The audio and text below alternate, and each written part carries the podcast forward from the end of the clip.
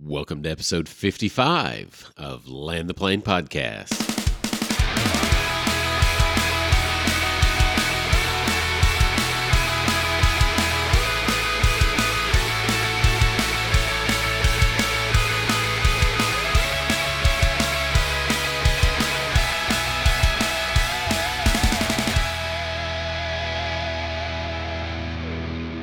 Hello, welcome back to another episode of Land the Plane Podcast. My name is Dustin, I'm Jonathan. and we are back for episode 55. It's almost like we never left. I know. It's the magic of recording.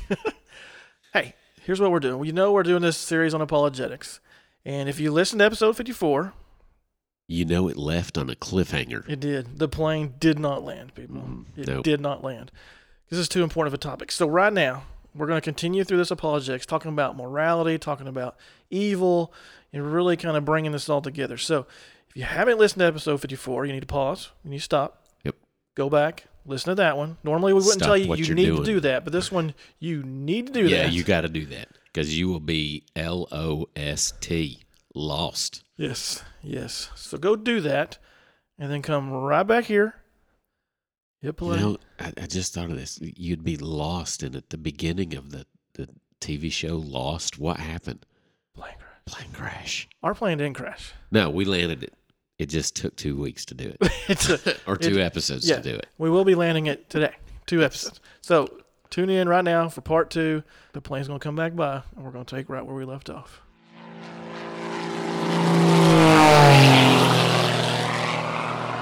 There are horrific things that are happening. We've we've got people in power that that get arrested for abusing children. We've got people. We've got preachers. It hasn't been that long ago, right here in Saline County, I watched a preacher go to prison for molesting his adopted daughter. That's that's not supposed to happen. Yeah. How how can someone who stands in front of a church and proclaims God's word do such an evil thing? Why why does it exist? How can it occur? How can a good God let that thing happen? So I'll let y'all answer that. I'll sit back. Jonathan, Wait, I was there first. wait. I thought that's why we were paying him to come in. Oh wow. You've double not tried to double my check, paycheck and I'll It's not hard to double that paycheck. I can tell you right now. But I mean, so, but yeah, uh, I'm, I to avoid answering that question for a second because morality. I, I mean, I think you're making a good point. Of I just want to want to build off that a little bit. We may think there, there as a Christian Christianity or in just general. I think a lot of people would maybe potentially say morality could be traced back to the Bible when they say do not kill, do not steal. And that's like what we build this upon. But in a world of that, according to science, if we go or, or, or the route of old Earth, you know, it's been along here 30 something million years, however many millions of years it is anymore. I don't even know. But it's been here that long. Bible was written 2,000 years ago. There was morality well before that, or we just wouldn't be here, right? I mean, can we argue? Can we say that? Is that a fair statement? Not not morality before somebody could put it into place, but just like I mean, people knew right and wrong before a Bible was written. And and we'll start to bring a little bit of Bible history into this. We're we're not to the point. Um, next next topic, we're going to talk a little bit about the Bible, but I think this topic requires a little bit of Bible history. Um, we we believe that God created uh, an earth that was good. He he that he looked at it, the the humans. He looked at the animals. He looked at the physical earth and the universe and said it was good. It's very good, in fact and and somewhere along the line man went astray and and so if we teach we believe that God created this and he he exists outside of all this then he knew what was going to happen with his creation Mm-hmm. so I know Christians and people that like Christianity don't like when people start insinuating that God created something that led to evil. But I think we have to be honest and face up that God created a universe that had the capability of committing evil.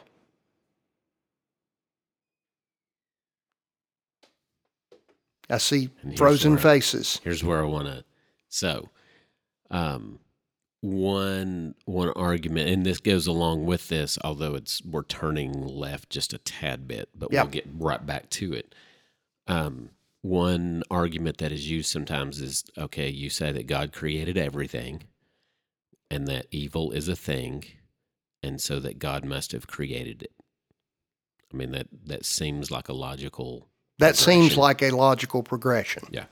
Um, and then the the last part of the kind of so far, we've been kind of talking about how evil is a thing, but is evil truly a thing? And that's where I think we need to be real clear and talk about for a little bit. Yeah. Um, Well, because I think most people would say there. uh, Well, I think I've heard this argument that there is evil so that we know what good is. Or is If there you can't, ha- you don't have a left hand if you don't have a right hand. Then or you just is have there a hand. simply evil know? because we do know what good is? yeah, that's, that's the question. I mean, 'Cause that's the I- argument I, lot of people think put about it like this. So let me ask you this: If God created everything, is darkness a thing? I thought he was looking at Bobby. no, I know he's not looking at me on this one. so if God created everything as darkness, a thing? Is darkness a thing? Yes, it's a thing. It is. Why Can- not? You're saying it's just darkness that is it's non-existent? Yeah, it's the absence of light. Darkness is not a thing. I think if I watched Wheel of Fortune and the category was a thing, darkness would be in there. But do you see what I'm saying? Yeah. We we think about darkness as a thing, but darkness in and of itself is simply the absence of light. It's like eating a donut hole. Now, obviously, we we create these little things and call them donut holes, but you can't have a donut hole unless you have the donut. Have you ever tried just eating the hole? You know, it's like a shadow. Is a shadow a thing? right. And I, and I'm agreeing with you, but I'm saying with the justification of things created by society is that there has to be evil so we know what's good. We have to be sick sometimes so we know what's healthy feels like. I mean, I've I've heard that as a justification for Yeah. those types of things happening. Um, but that's probably a, a very naive look at it of what's truly going on behind the scenes. I think, I, but I, I, I actually think it's it's very, I, I think it's a good way to look at it, especially if you look at, like, what if if we look at evil as the absence of good, then what's the opposite of loving your neighbor? Hating them, right? And we would say that that hating them is wrong you know what's the opposite of giving life taking life what's the opposite you know for just about everything that you can think of that we would say that is evil that the opposite of that would be good so i think more than i, I- think god created um, within us that moral law and it's an objective moral law there there is a standard and i think deviation away from that is where we see evil. And I'm make- I'm going to steal from C.S. Lewis. If I draw it. if I draw a line on a board, can you tell if that line is straight or crooked hmm by looking at it? Correct. Yeah. But the only way that you can tell that that line is crooked is if you know what straight is. Right. If you don't know what straight is, then any line could be straight. And so evil is a perversion of good. All the all the impulses and and C.S. Lewis goes so far in Mere Christianity to say that all the impulses that God built within us are good unless they are perverted in some way. And and we have built on those perversions given time. And actually, I'll throw in again a little bit of preview. The Bible predicts that man will create new ways of doing evil as time goes. Mm-hmm. See, I think that's what makes this this a challenging topic because, of course, we've we've obviously I said before this is going to be a challenging topic. Is when I think of a God and a Creator and designing a moral law, when when I put all that together, um, and I look at Christianity and what I know about it and all these things and the God of the Bible and Jesus and this and that, it's real easy for me to understand the concept of good and evil. But when you step outside of that realm into a world now where we're, we're kind of laying the groundwork that there is something there, we, we get that, but I can see the difficulty of of where does that idea of evil come from unless evil is just immoral. Is that all evil is? I think you in in my mind again something is evil if if it is a perversion or an absence of good. Right. You can you can take anything that is good and turn it into something evil. You can take the trust and and belief that people have in the pastor of their church and the pastor can turn that into controlling those people. I as a teacher of young men at church could teach those young men in such a way as to pervert their beliefs in God if I so choose to do.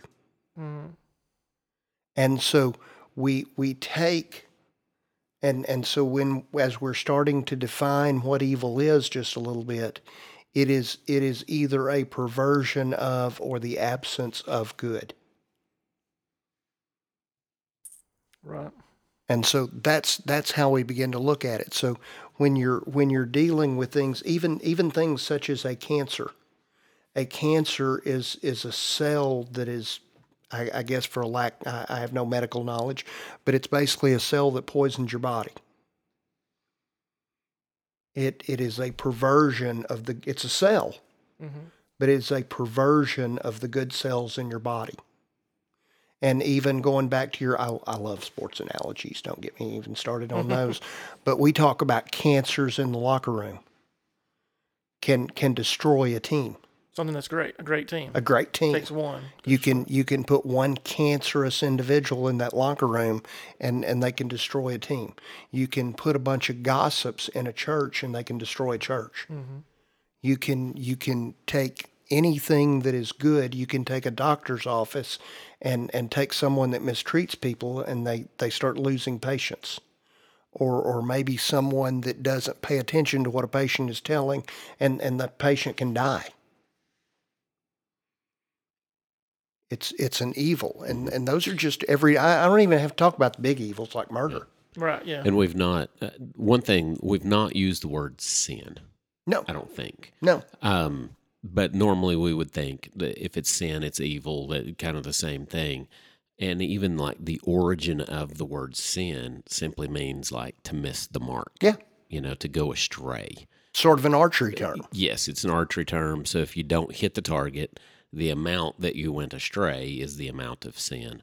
Um, and uh, so I think that's, yeah, I, I think we can simply say that evil is that yeah how far perverted the good is is is that evil um and, and so i i just wanted to it was like i said there's a little detour around saying is is evil an actual thing or is it the lack of something else? You know, is it the perversion of something else?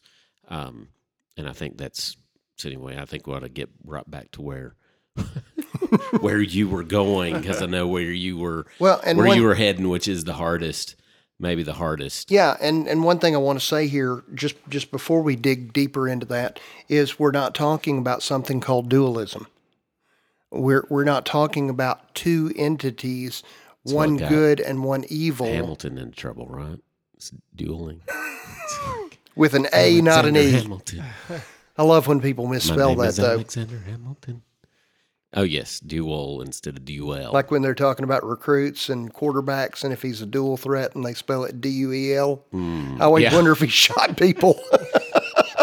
Only when he's in the shotgun formation. Sorry, that's that's bonus. You don't even have to pay me for that Yeah. one. That's why we stay away from those sports analogies. Yeah. I can't keep going down that road. See what you started. Pull me away from the Razorback baseball game. Start talking about sports, and I, I can't go away. Um, but but we are not talking about a situation where because none of the evidence points towards a dualistic nature of the universe with an all powerful good and an all powerful evil that are at war. All the evidence points to an entity, and again, we're we're just not there yet. I know some people want, want me to get there, but we're not there yet. Talk about an entity that created, that designed, that fine tuned, that gave out a moral law now tonight. And, and now we're talking about the, this twist, this something that happened to allow for this very good thing to allow evil. And, and is this something that, that God just couldn't control? if there's a God that he that he didn't care, did he just wind it up and let it go? What what caused that? What what happened there?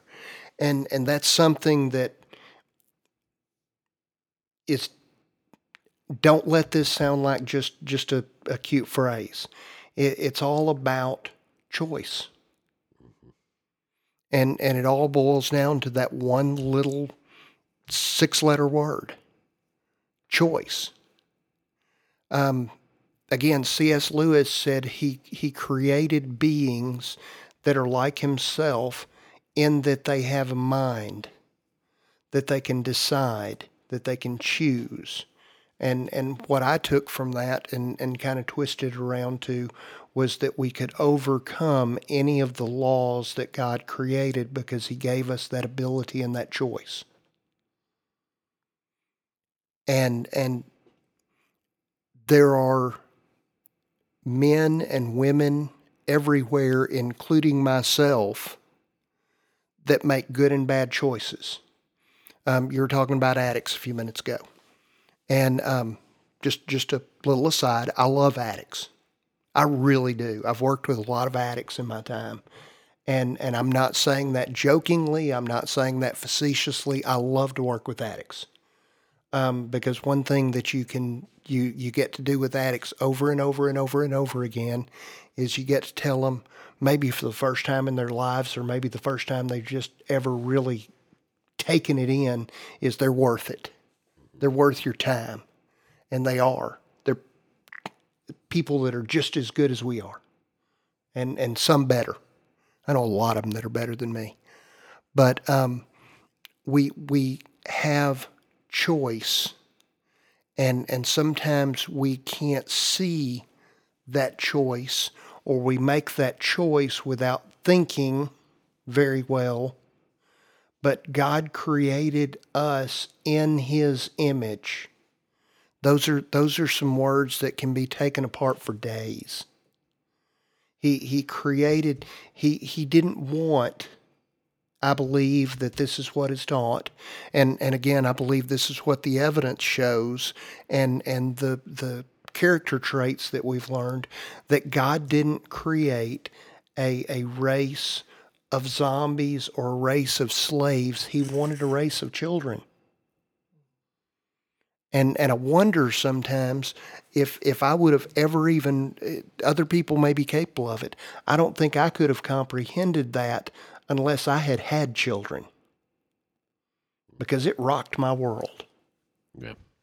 Uh, when my my all three of my children, when they were born, it just rocked my world because I never understood what love meant till that day. And especially when uh, for me with having kids it's like one thing that i know that i love them hmm you know? It's another story when they walk in and they're just like they don't want anything they don't do and they just walk over and put their arms around you i love you daddy. Like okay what do you want? Nothing i just want you know? And and when you realize that you like that's that that's worth it all Yeah. you know is that they turn around and choose you you know um Mine are a little older, and um, phone rings, and and you see it's your kid, and you say hello, and and you get, I'm just walking to school and just want to talk to you on the way. mhm. It's it's that same, and and God created a race, guys, that he he loves us just like I love my kids. They can't do anything about that. They can't stop that. And and I think he created the way we have and rear children to teach us just a tiny bit about how he feels about us. And he he created us in such a way that we have that choice to call him up on the way and say, Hey, I just want to talk to you. Just want to have a conversation with you.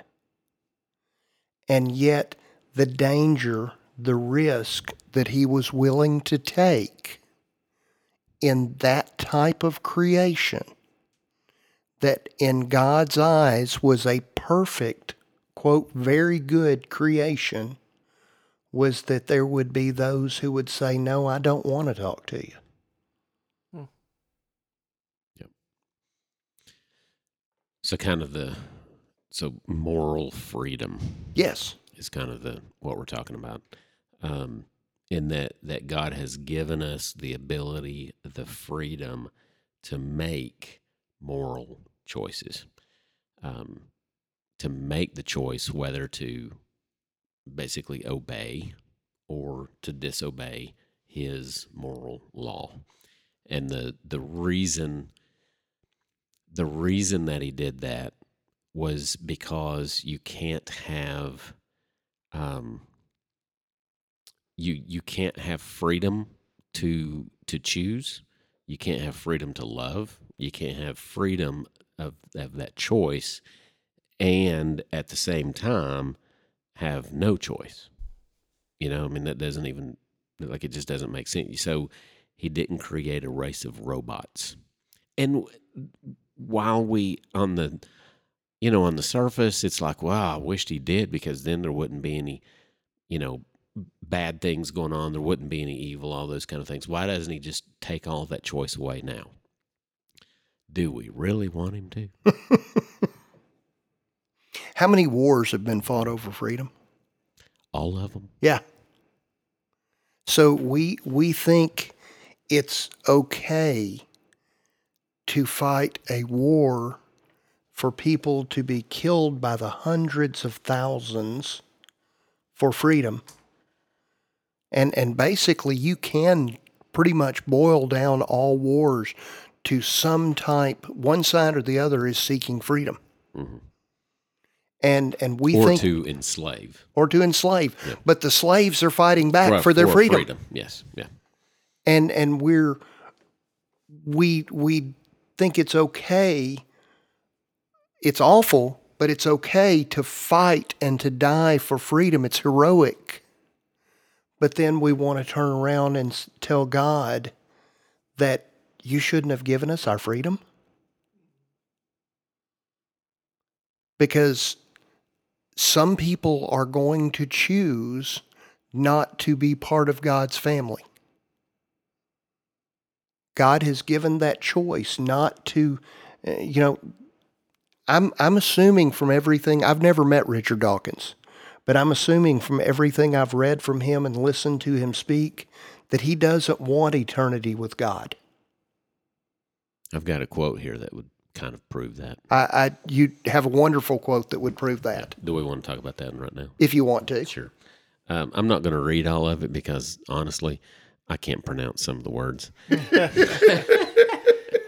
but this is uh, another quote from Richard Dawkins.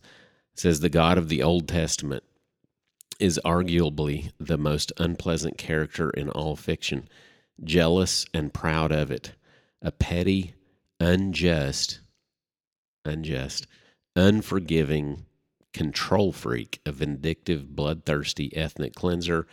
Uh, now we're going to start getting into words that I can't pronounce. Homophobic, racist, in, uh, yeah, I can't pronounce that. Genocidal, pestilential. I mean, it's sadomasochist. That's a good one. And he ends it with capriciously malevolent bully. That that that is based on the evil that Richard Dawkins sees in the world. That's how he describes God. But he's also the person who said that the universe that we presi- observe has precisely the properties we should expect if there's at bottom there's no design, no purpose, no evil, no good, no justice, but yet he blames God for being unjust. And and let me just throw out a, a lifeline to Dawkins there.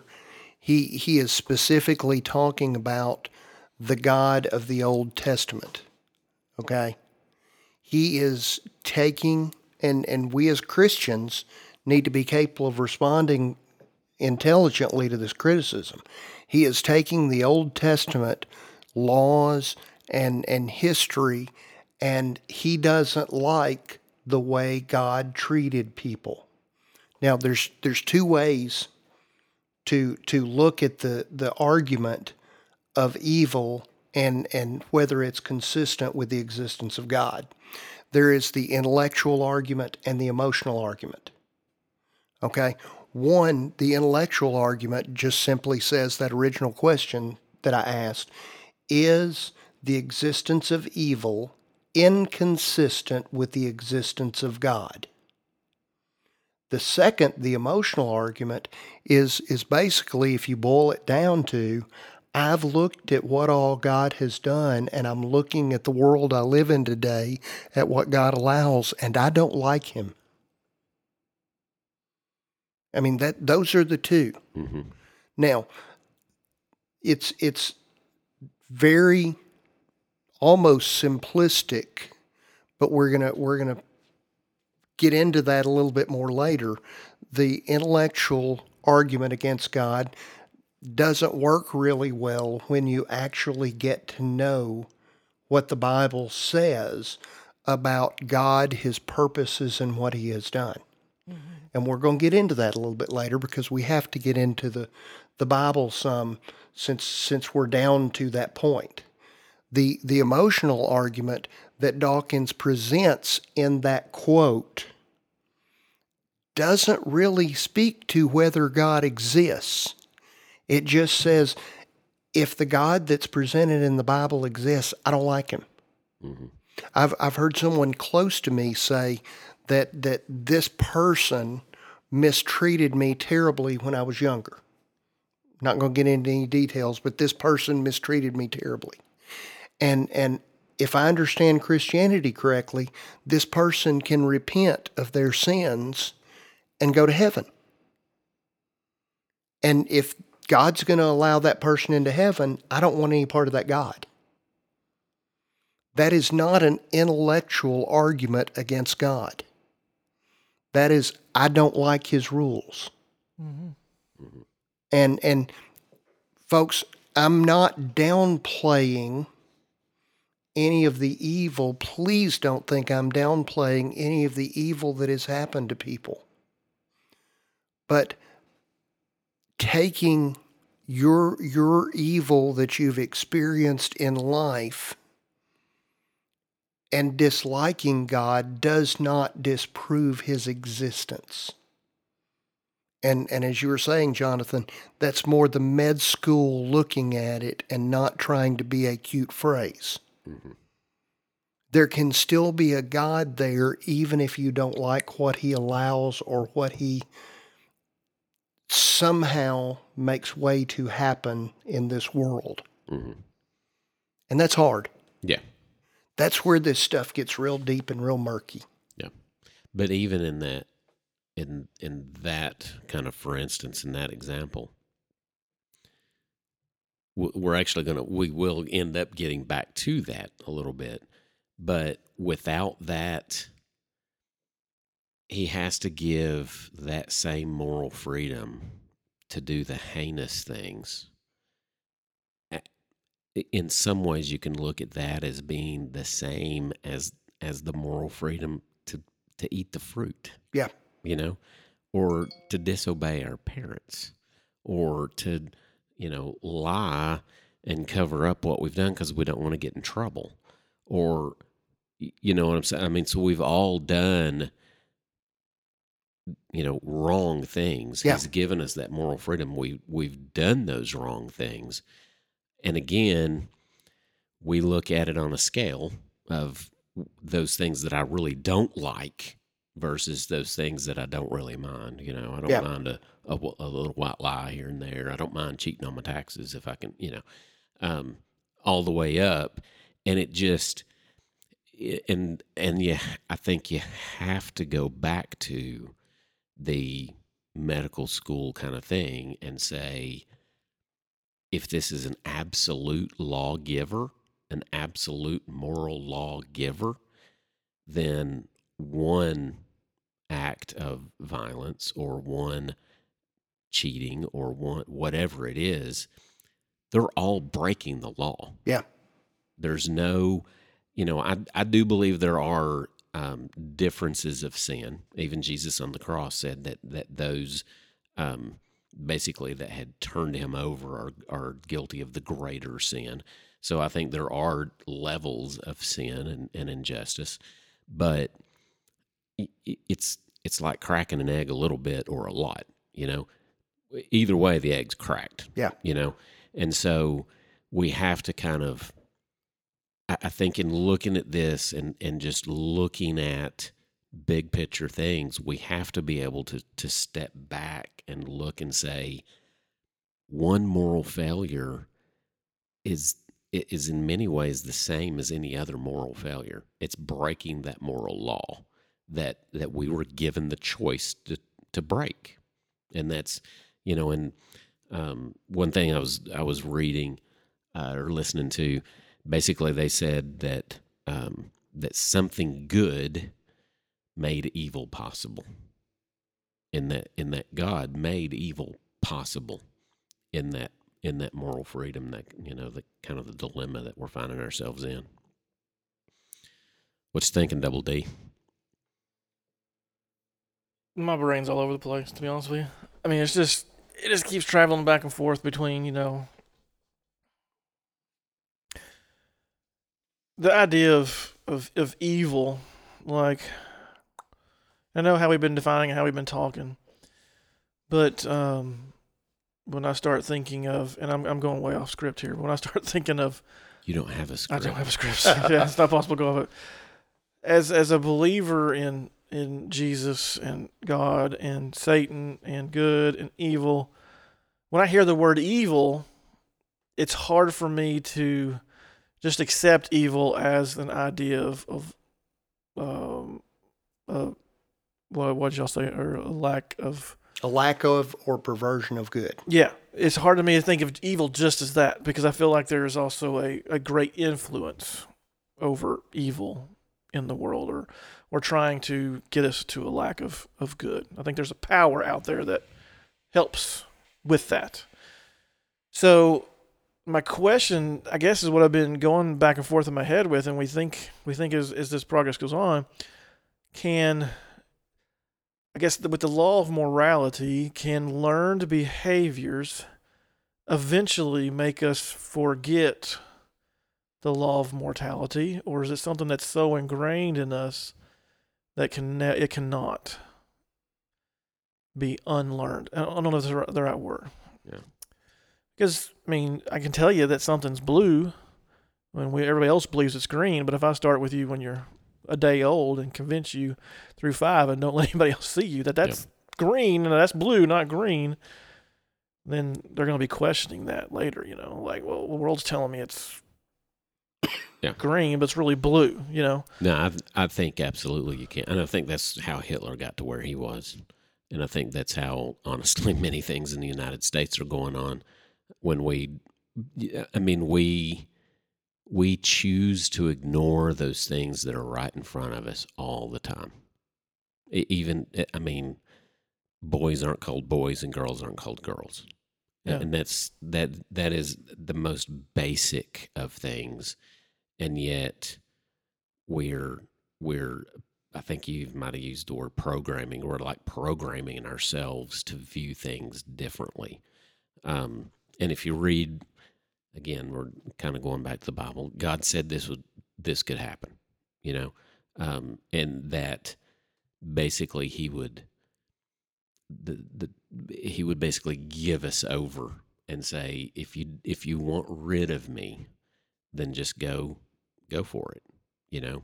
And it's almost like if you if evil is the absence of good and god is is good and god is kind of the the yardstick for all good then what happens when we ask god to leave the room? And that's kind of what we've done right? I mean that it, especially like in america i feel like that's what we're doing every day is just asking god to leave us alone well Yeah. what happens when the author of good leaves the room what we're left is, with is is the perversion of all that is good.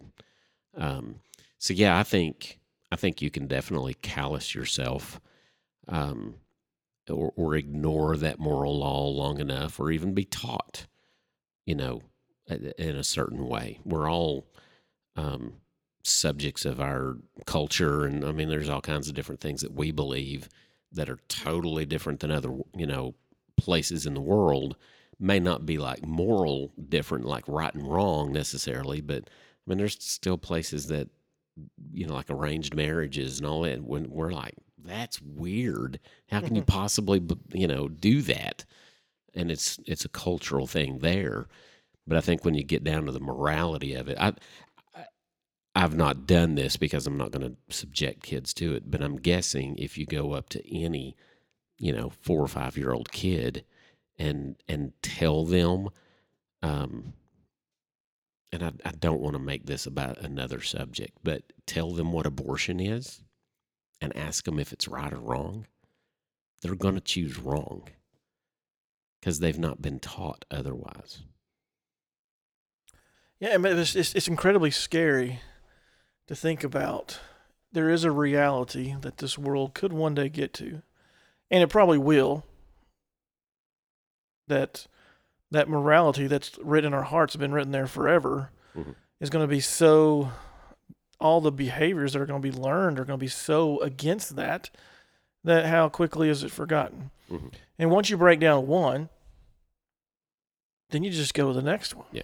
And it, it you end up where michael ruse said you'll end up that that there would be no morality so- society would collapse and each and every one of us would suffer you know? So that's i think i think that's the natural path that it goes if we if we just keep on going down that path. I feel like bobby is looking at us going i got the answer to all this No, no, actually, I'm I'm looking at you going. I'm going to have to ignore some of the stuff you're saying because you're leading me to get on one of my soapboxes, and it would take about 30 minutes of me ranting, and I mean ranting, to um, for me to do that soapbox, and I ain't going there. Yeah, and we don't need to go there, but it'd be so easy to, because there because our our society right now is such a picture of morality fading. And and again, you're going to get me going. Yeah, I don't mean to. because because we in the church many times expect culture and society to act the way we expect them to that's dumb we if we read that book that we're supposed to be reading mm-hmm. you know they call it the bible it says that the heart of man is rebellious to god. And and we want to make those people that are naturally rebellious to God because that's where they are act like us. Or act not necessarily act like us because I don't act right but we want them to act like Jesus and yet we're not willing to get out of our church buildings and go share the gospel with them we'd rather rail at them or talk bad about what they do instead of going out and sharing the gospel every day with them, getting out of our church buildings. Mm-hmm. So that soapbox can be a whole lot longer because personally, I blame me with culture's failures. And and there was this really neat guy. I think is he was um, Wesley, John Wesley, maybe, that said, The "Give, Wesleyan Foundation and all that. that um, said some, and I, I'm not sure I may have the wrong person, but he said something along the lines of "Give me, give me a hundred men who fear nothing but God and hate nothing but sin, and I'll change the continent." Well, they didn't change the continent by legislating it. hmm They changed the European continent by sharing the gospel. And and so I'm sorry. Let's let's get back. Let's wind back in because we don't need to go there. We could we could do a whole Yeah, absolutely. Um, and I don't think we're saying that that society is like choosing. I, I think it's more of looking outside from the outside, looking at society and seeing where things are going, not blaming or not, you know, throwing where the credit is due or whatever. Um, I think most of most of the United States problems is because Christians have sat down and shut up for way too long. yes, Um, but we've sat down and shut up about the gospel. right? Yeah, we're, we we want really to we want to talk about other we want to talk about all the stuff people do bad. Yeah. We don't want to share the gospel because we're scared to say the word Jesus. Yeah. Yeah, Well, I mean, yeah, okay. No, uh, soapboxes, gotta stay away from them. Because I was fixing to go jump on one too. But okay, so like, but I think it- it's healthy, well, health, maybe healthy in this conversation to understand that morality has existed and has always existed, even before things like a Bible was written to tell us about it or anything like that. It existed beforehand, um, because when you set when you can sit back and look at the decline of something, then you know it existed. Yes. It exists. right. If you, if, I think about snow. One day it snows, slowly the snow starts to melt, Mhm. and eventually it's gone. And it was there. Like we know it was there, and we watched it slowly go away. I think the problem is, and this is one of those soapbox things I won't go into, I'm just going to make a statement, is we all contribute to the decline of morality. Even I agree. Christians. I agree. Because I don't know how Yeah. many hungry people I've driven by, how much money I kept to myself that I could have shared. I mean, I can go through a whole line of stuff. Yeah. And shows you watch, what you support. Well, And I'm not going to judge any. I'm not going down that. That's not what I'm saying this stuff for. But we all have a hand in that. stealing another line from C.S. Lewis And see, Bobby's all about stealing. that has been that Moral has been failure. burning, burning in me all week. He he's talking about charity, about giving, and he said, "How much should the Christian give?" Well, I think he should probably give till it hurts. And and speaking from C.S. Lewis' perspective, my idea of this is that if you have enough wealth to engage in all the leisure activities you want to, then you're probably not giving enough. And I'm thinking, wow, am I giving enough till it hurts? Am I? Uh, and and I, but the evil winding us back in. Um, I mean, I don't mind being to brag, but there was two new discs that came out today that I really wanted for my disc golf. And I said, no, guys. good deal. I said Um, no. I said no, but I told my kids Father's Day is in June. I didn't even give one of those um, subliminal, passive aggressive comments to my wife. Like, I wanted these, but I didn't get it. You know, I kept it quiet. About it. One reason this topic, guys, is so hard to talk about is is because in our faith we believe in something called the sovereignty of God. As if we didn't have enough to talk about. I know. Bobby. Well, I mean, this is going to kind of shift our gears a little bit again.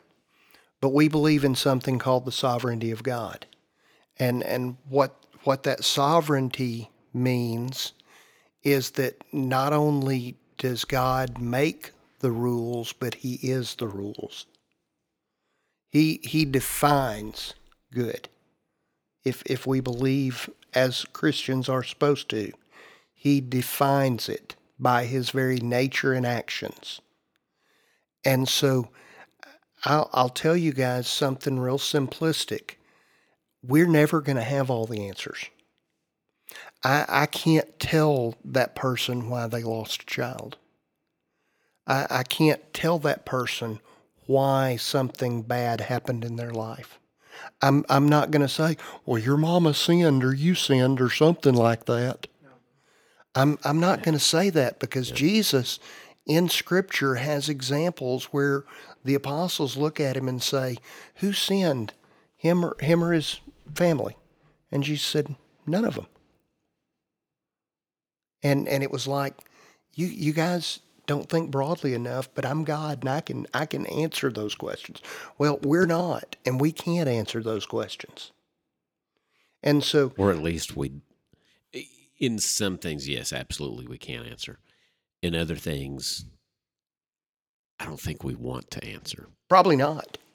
You know, I, I didn't think that was where you're going, but I, I agree with that. yeah, I just because the because we may not like the answer. Yeah. You know, and and there may not this side of of eternity of heaven there may not be a good answer right? Yeah, i i just don't know um I, I one of my great failings is i don't read the book of job very well job job is the story for anyone that doesn't know it's the story of a man who was very wealthy and had a big family and and God allows Satan to let some calamity happen and he loses his whole family and loses almost all of his wealth. And and yes, at the end of the story, he gets new kids. Whoop de doo. I I personally don't like the story. Yeah. But at the end of the story, God comes back and says, Hey Job, where were you when I created the world? Hmm. And and the bottom line, Job, I'm God and I'm enough. And so one one thing I heard from Beth Moore years ago, she's she's one of my favorite Bible teachers.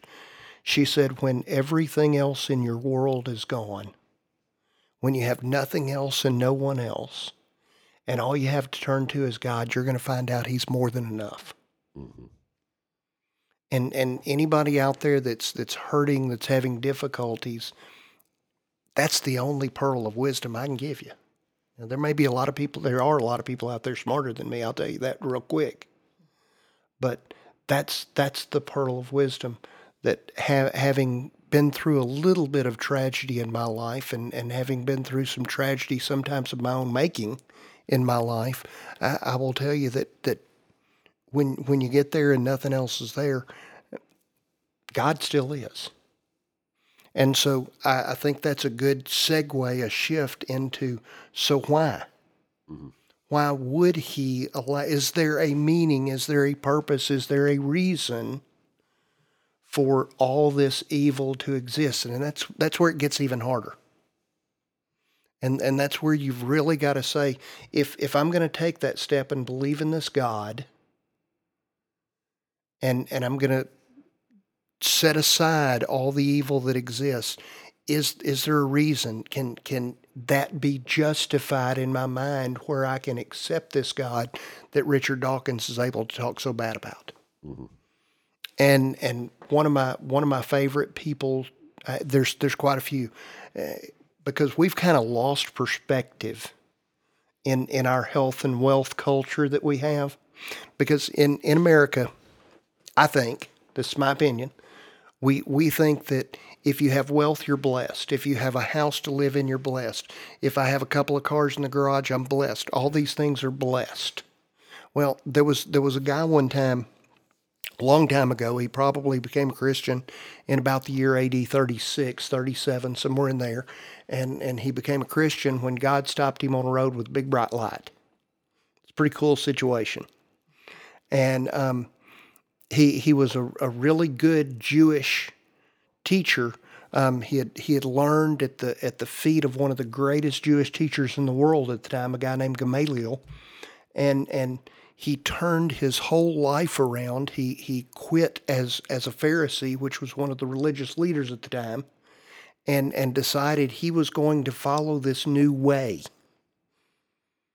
And and in following this new way, this guy was beaten numerous times, was stoned, was shipwrecked, was was severely mistreated, put in jail numerous times, and eventually beheaded.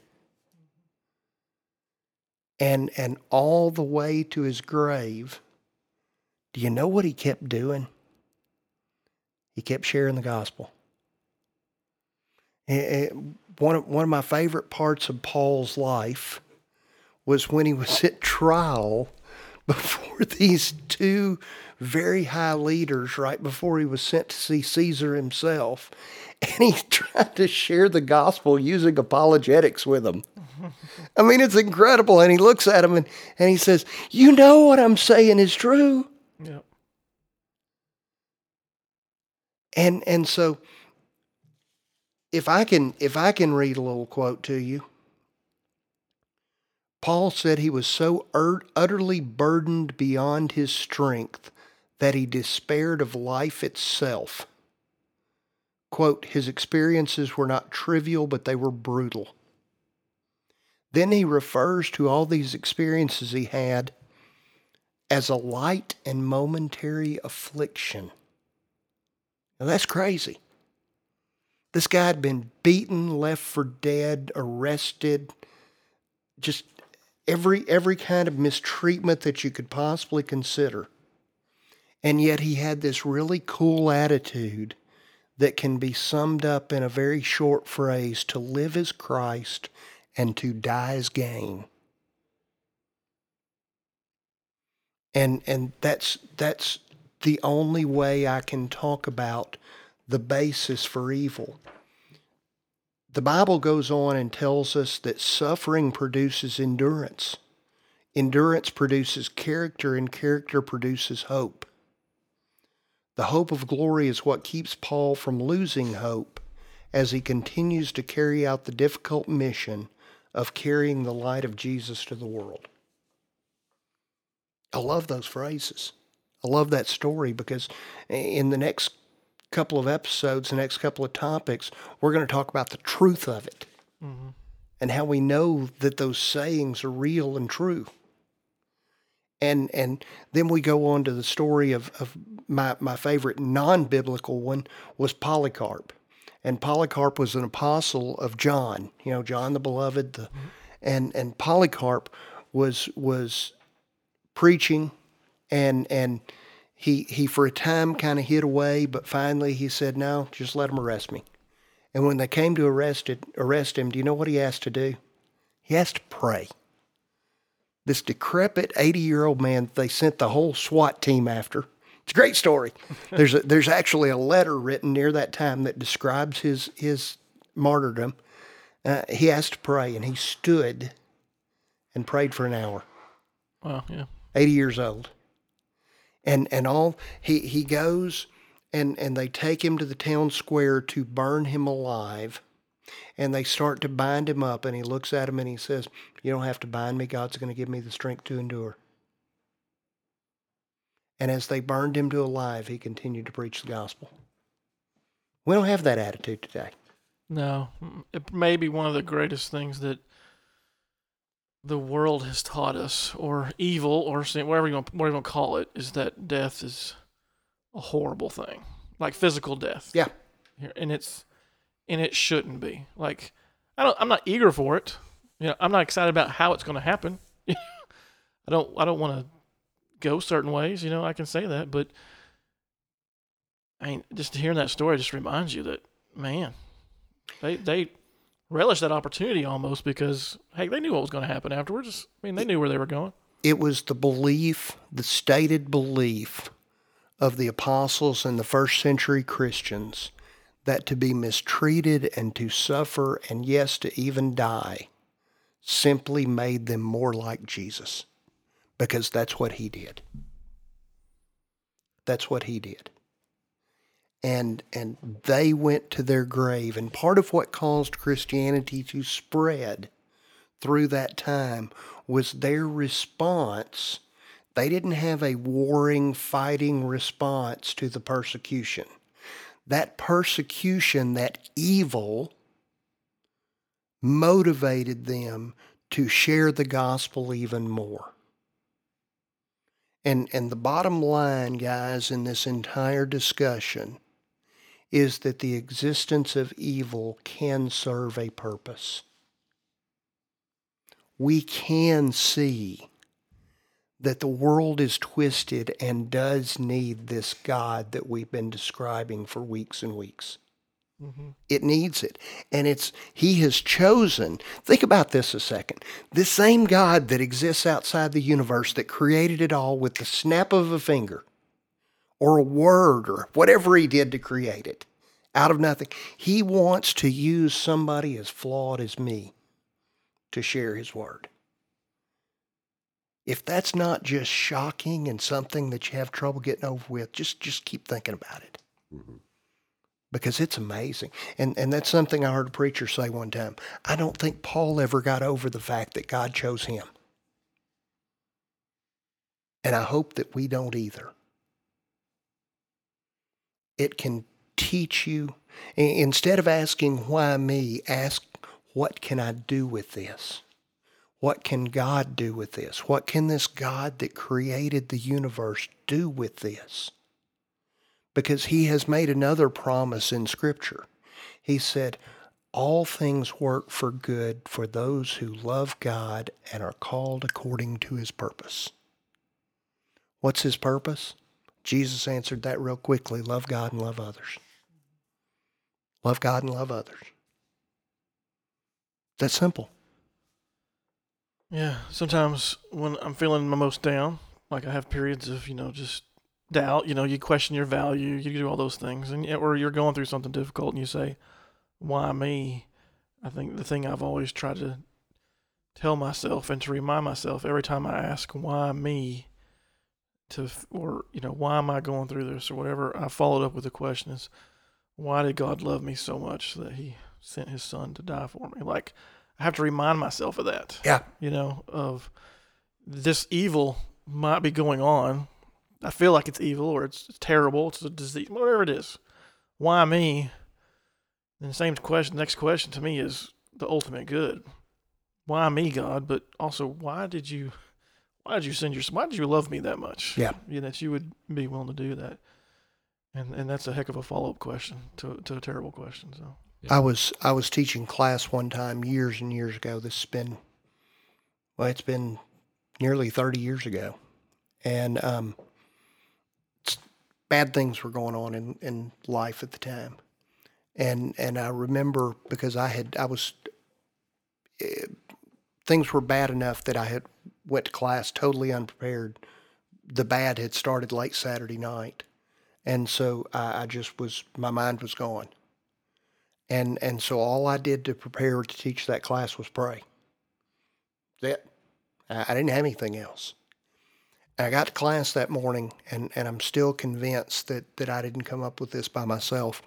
And and I, I cried a whole lot that day. I remember that real well. But um, I looked at that class and I said, you know, our, after we become Christians, the rest of our life is kind of like a staircase. And, and we're supposed to keep going up that staircase and, and trying to become more like Him and getting closer to Him as we go. And I said the the neat thing about this staircase, the interesting thing about this staircase is all the treads are different heights. And and some of those treads you go up and you don't even really notice you're going upward. They're just barely, barely up. But then every once in a while in, in your life you're gonna find a tread that that you definitely can't step up on and you can't jump and reach it and, and no matter what you do, uh, you you can't you can't get there you can't climb up that tread. It's those treads when you fall down on your knees that He reaches down and pulls you up. Those treads that you can't handle. The the one of the greatest lies in this world is God will never put more on you than you can handle. That's a lie. God is going to put more on you than you can handle. If he only gives you what you can handle, you are God. Yeah. What's his purpose? And and so when we hit our knees and he lifts us up on that next tread, that's when we get the closest. And and that's we we want to talk about the basis and the reason that, that God in his sovereignty might have allowed evil. We can't comprehend his greatness without having seen some of it. And until we understand our weakness and our need for this God that we've been talking about, we can't be who we were truly created to be. And that's all I got. So in these last few minutes, we you kind of been talking about, um, like we had mentioned that that something good made evil possible. Yeah. That that you know God made evil possible through giving us moral freedom. Um, and and is it possible for Him to get rid of all evil? Uh, yes. Yeah. Um, the destruction of humanity. Yeah. Is is what it, that's simply the answer. Um, I don't think we like that answer, and No. we wouldn't really want him to do that. So, in, in some ways, we put him in a weird position of saying, "God, we want you to get rid of all evil, but you, we don't want you to get rid of us." Yeah. you know, um, because we are evil. That, that is that is. Um, we we really like you know quoting John three sixteen. um, that that God so loved the world that He gave His only begotten Son, that whosoever believeth Him not perish but have everlasting life. Uh, problem is, it goes on a little bit further, and it talks about why Jesus had to come, Mm-hmm. and it was because we we only choose darkness. Yeah. We choose evil. E- every day we choose evil, and we break the moral law of God. Um, now we can blame Him and say, "Well, you gave us the choice, you know, so it's your fault." Um, but we don't really want him to get rid of it. Uh, I, in listening to some of this, one of the guys, you know, basically said, if you know, if if God said, "Okay, tomorrow at noon, I'm getting rid of all evil," eh, who's going to be left on planet Earth at twelve oh one? You know, um, because we we are we choose evil, um, and so, but the the good, and if we just ended right there, then then that would be terrible. But you know, you you've been talking about kind of honestly what God is is doing to get rid of evil, you know, and what God has done. God actually he not only stepped in and and and you know, we've kind of said he made evil possible, but he he's also the solution Right. to the evil. He was Yeah. willing to come down and confront it. Yeah. He was willing to come down and experience it. He he was willing to come down and even though he lived without committing those evils as as fully human Mhm. and fully God, he he chose to to humble himself and and take the form of a human and to allow humans to not just torture him and kill his body physically, but to demean him and to ridicule him. And, and then he took on all the weight of that. He was willing to do that.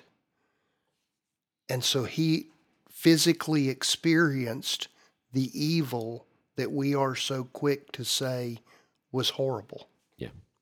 And he will here, here's the thing god will one day wipe out all evil Yeah. He will um, but his timeline is his timeline and honestly for us it that's good because if he wipes out evil right now then there's many many many who will not know him Yeah. um, so he is he is waiting he is being patient and, and calling us and obviously the answer to all of it is jesus Yeah. um, who who came to get rid of evil in the future, you know, at, at the final judgment. But between him dying on the cross and, or really between Adam and Eve, I mean, between creation and that final judgment, then then Jesus is the ultimate answer to the evil that we see. You know, but we can we can be saved from retribution for that evil. We can be saved from punishment for the evil that we have done. We can be be granted an eternity without evil, all because of what Jesus did, and uh, and be, and because God did step in. And He said uh, He wanted us to have that freedom. He didn't want to create a world of robots, but yet on the other side of it, He still provided a way for us to have freedom, but to ultimately have absence of evil as well. Yeah. You know? Um, and, and so, in a way, when and and I yeah, I kind of feel like we're harping on atheists, but it just simply those who do not believe in God, um, when they eliminate God, they eliminate the very answer to the problem of evil in Jesus, you know, and, and so, um, it they it kind of end up biting themselves in that. And to some extent, we're both saying that evil comes from man. hmm Atheists are saying there is no solution. Yeah. Other than maybe evolution. And and what we're saying is if you look at the evidence for God, if you look at the the picture that is painted and and again we're going to go on in in the future topic and talk about more in depth about what the Bible says and why we can trust the Bible. And and we're going to see that he really did from the outset create a solution. Mhm. And and so it's it's amazing how it all fits and how science and archaeology and scripture all grow together. Yeah. It's it's a really beautiful thing. You got any last thoughts, Dustin? I do. Just one quick one. You're talking about what Jesus did and what God's plan was and all that stuff. I just can't help but think um, back to earlier when we talked about wars and why are wars fought for freedom. So really, what's happened? Because we understand that concept. I think as people, we understand the idea of slavery. We understand the idea of fighting for your freedom and from oppression. Well, if we can look at it very easily as there there was a war and it was God and he fought for us and he sent Jesus for us. Jesus paid the sacrifice. He won the battle. Um, gave us freedom if we want it. Freedom's there for us. I just think that the problem is is that people may not understand the who is enslaving them as themselves. Mhm. If I need freedom, who do I need freedom from? And a lot of times it's just myself. Yeah. And that's what God fought. God fought that war. Jesus fought that war. And it's available to us. We have to realize who the who the ultimate enemy is. Who was the troublemaker? Who was the bad guy in this situation? Who made the the evil choice? Yeah. We did, We- and I, I like what what you just said a minute ago, Bobby, about like both both spectrums, in, in, in whether you believe in God or you don't believe in God. Um, we're the problem. Mhm. you know, we're the ones that that that came up with evil, and or we're we're the ones that chose evil. Um, whether it's we're a product of chance and just you know blah blah blah evolution. I mean, it's just whatever. Well, we're the ones do. I mean, we got nobody else to blame at that point. Um, or from a Christian worldview, we choose evil. We just we choose to do things our way instead of God's way. Uh, so we're, le- we're we're in the same boat, you know. Uh, just we believe that that God that God has an answer for evil, that He has a solution for evil. I think I'm going to land the plane. You ready to land the plane? We Land it. ready to land the plane?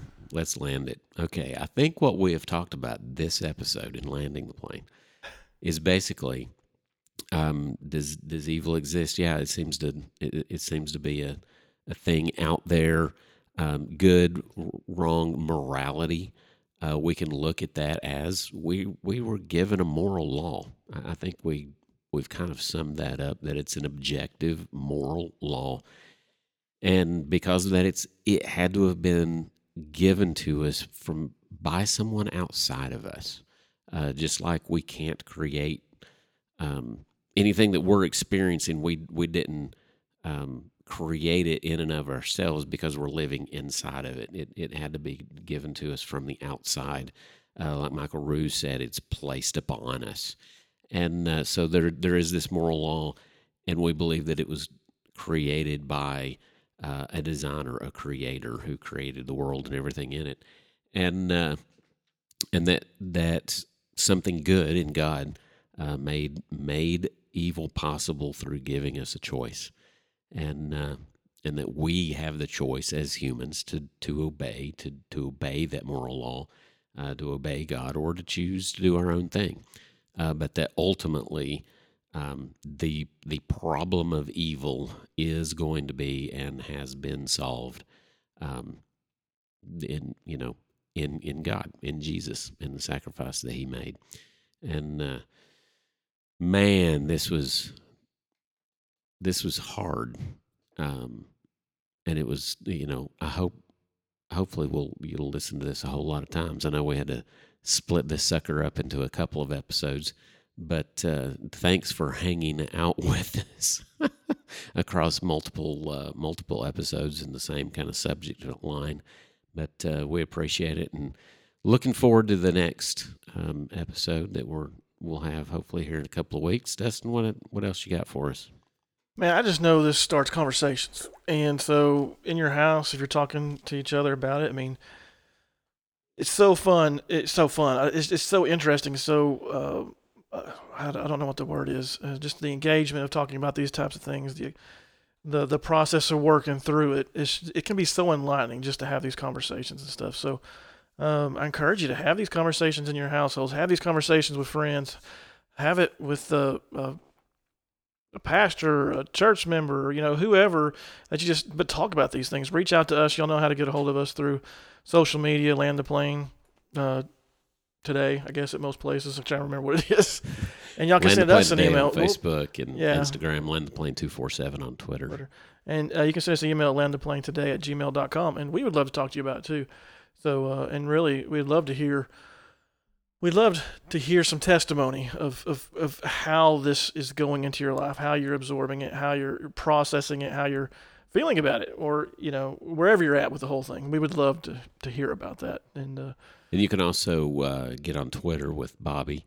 He is Old Bear forty five. Yes, sir. That's yes. it. Old Bear forty five. And it's B E A R not B A R E. yeah, we don't want him to bear. no, you won't anything. get anything bear.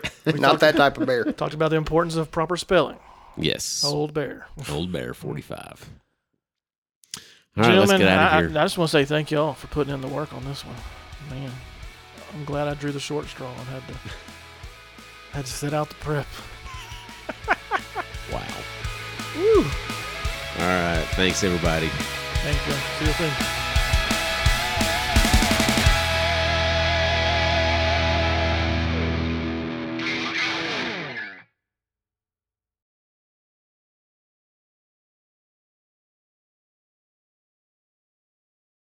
Well, since you're still listening, I figure I'll let you in on a little secret. Sometimes dumb things happen in the Land Plane studios.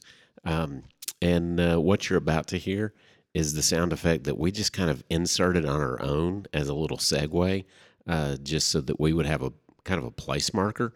But we just thought you ought to you ought to listen to it. So thank you for being a loyal listener and listening all the way to the end. And here you go. You're welcome. So tune in right now for part two. You're going to hear the little music. The plane's going to come back by, and we're going to take right where we left off. All right.